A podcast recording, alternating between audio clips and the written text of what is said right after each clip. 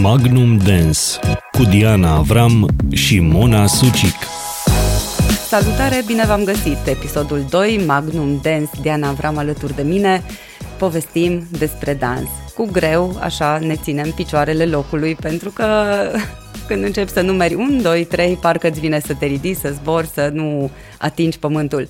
Dar încercăm să punem în cuvinte toate aventurile din lumea aceasta minunată pe care tu ai descoperit-o la vârsta de 9 ani. Ne-ai spus în primul episod uh, cum a început și acum o să încercăm să uh, povestim pentru ascultători.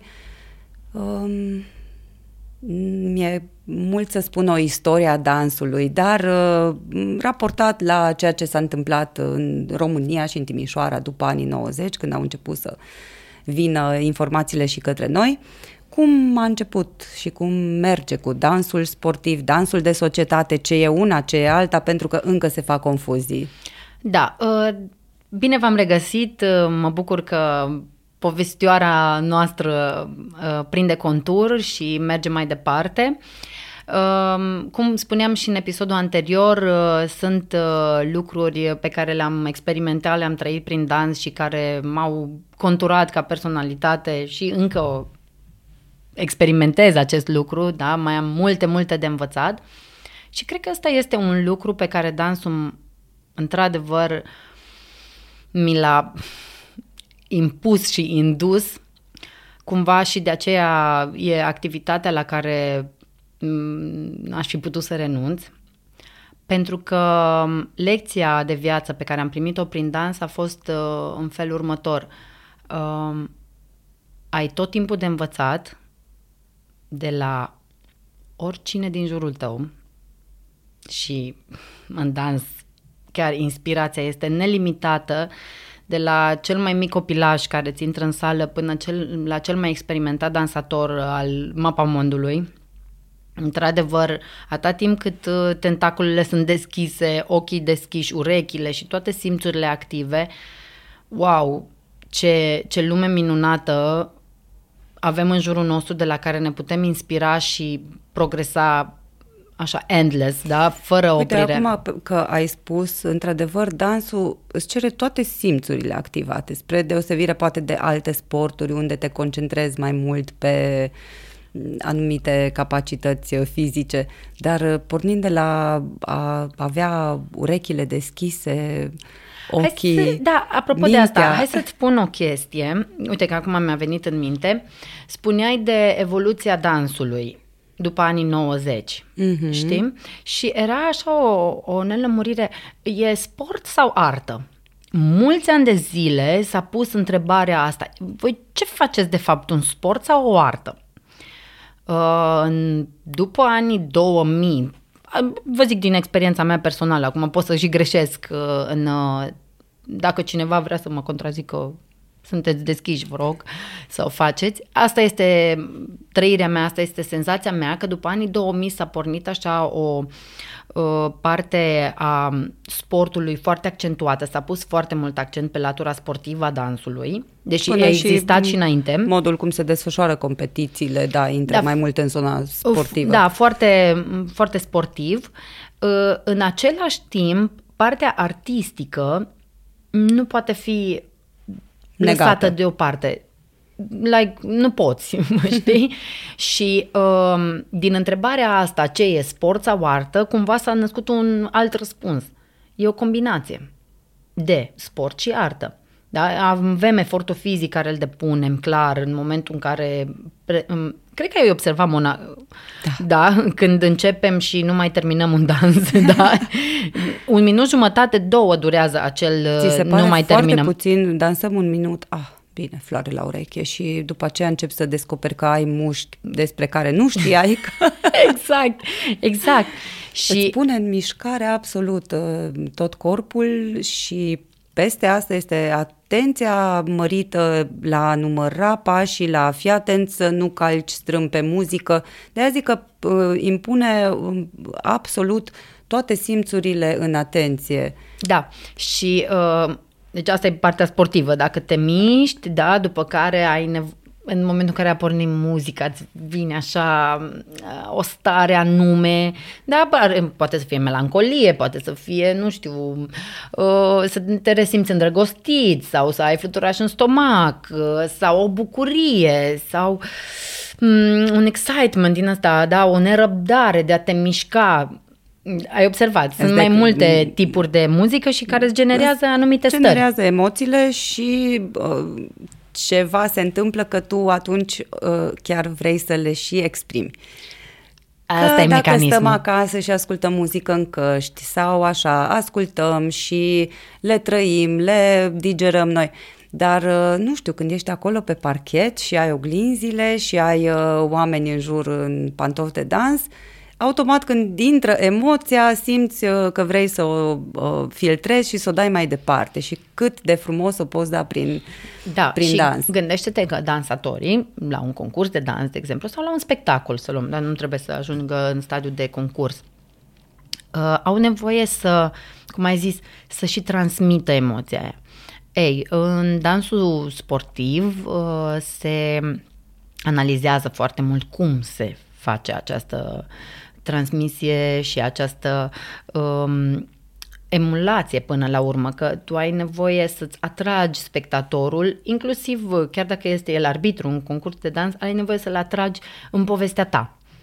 Da? Aici intră cumva în zona de actorie, dar cred Aici că... vine partea aia artistică. Artistică, dar cred că în dans um, se vede imediat dacă ești autentic sau dacă simulezi ceva. Da. mai asta, mult poate decât asta în teatru. Asta e partea care îmi place cel mai mult.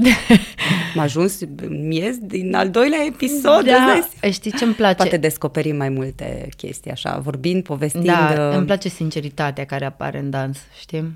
Și eu am divulgat un secret la cursul vostru mai țin minte ce ți-am zis? Multe secrete ne-ai spus da. Păi de, de acolo s-a născut podcastul da. nostru, pentru că erau prea, prea multe de, de spus și de vorbit. După câteva ședințe cu voi, mi-am dat seama că acel curs l-am făcut pentru mine. și a, a sunat egoist, poate, dar păi, a fost atât de sincer și a trebuit poate... să vă spun dar nu poate fi nimic mai generos decât asta, când uh, tu vii acolo cu tot sufletul, cu toată plăcerea, să ne dai nouă ceva, cum să nu primești? Cum să ți se pară egoism când uh, un om vine acolo pentru că vrea cu tot din adins să fie acolo. Da, și ți-am zis, uh, proiectul acesta cu curs de dans punct a fost așa un proiect copt, dospit, știi? A stat mult așa L-am păi gândit, l-am simțit, l-am vizualizat. Partea ta dospit la tine, iar uh, pe de altă parte eram noi, cei care de ani de zile ne doream să dansăm frumos, ne place muzica, dar niciodată n-am avut timp sau curaj sau partener sau ocazie sau uh, temir ce ne-a lipsit ca să intrăm într-un curs de dans.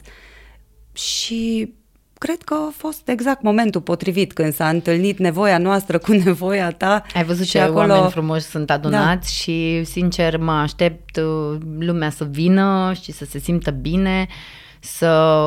Ai văzut, uh, avem o abordare aparte, da, uh, învățăm să dansăm, nu învățăm pași, Ceea nu facem ce... coregrafii. Așa, deci v-am zis că sunt uh, maestru în coregrafie, adică aș putea să vă învăț coregrafii oricâte, oricând, uh, prin prisma faptului că am o experiență în, uh, în chestia asta.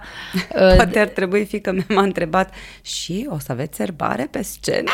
Ce fain ar fi! Însă asta mi-ar mai lipsi, dar până la urmă, dacă stai să te gândești, Um, când erau copiii mici, nu mergeam la grădiniță și ei săraci că vreau sau nu vreau să fie acolo, era obligat să spună poezia, cânte cu în fața părinților. Ei, într-un an, educatoarea a zis anul ăsta de 1 iunie, copiii o să stea în uh, Asta îmi place. scaune și voi o să faceți ceva acolo, să vă faceți și voi de minune. Și am făcut o scenetă și am văzut cât de greu e să fii acolo, să uiți replica și tot să fie cu ochii pe tine.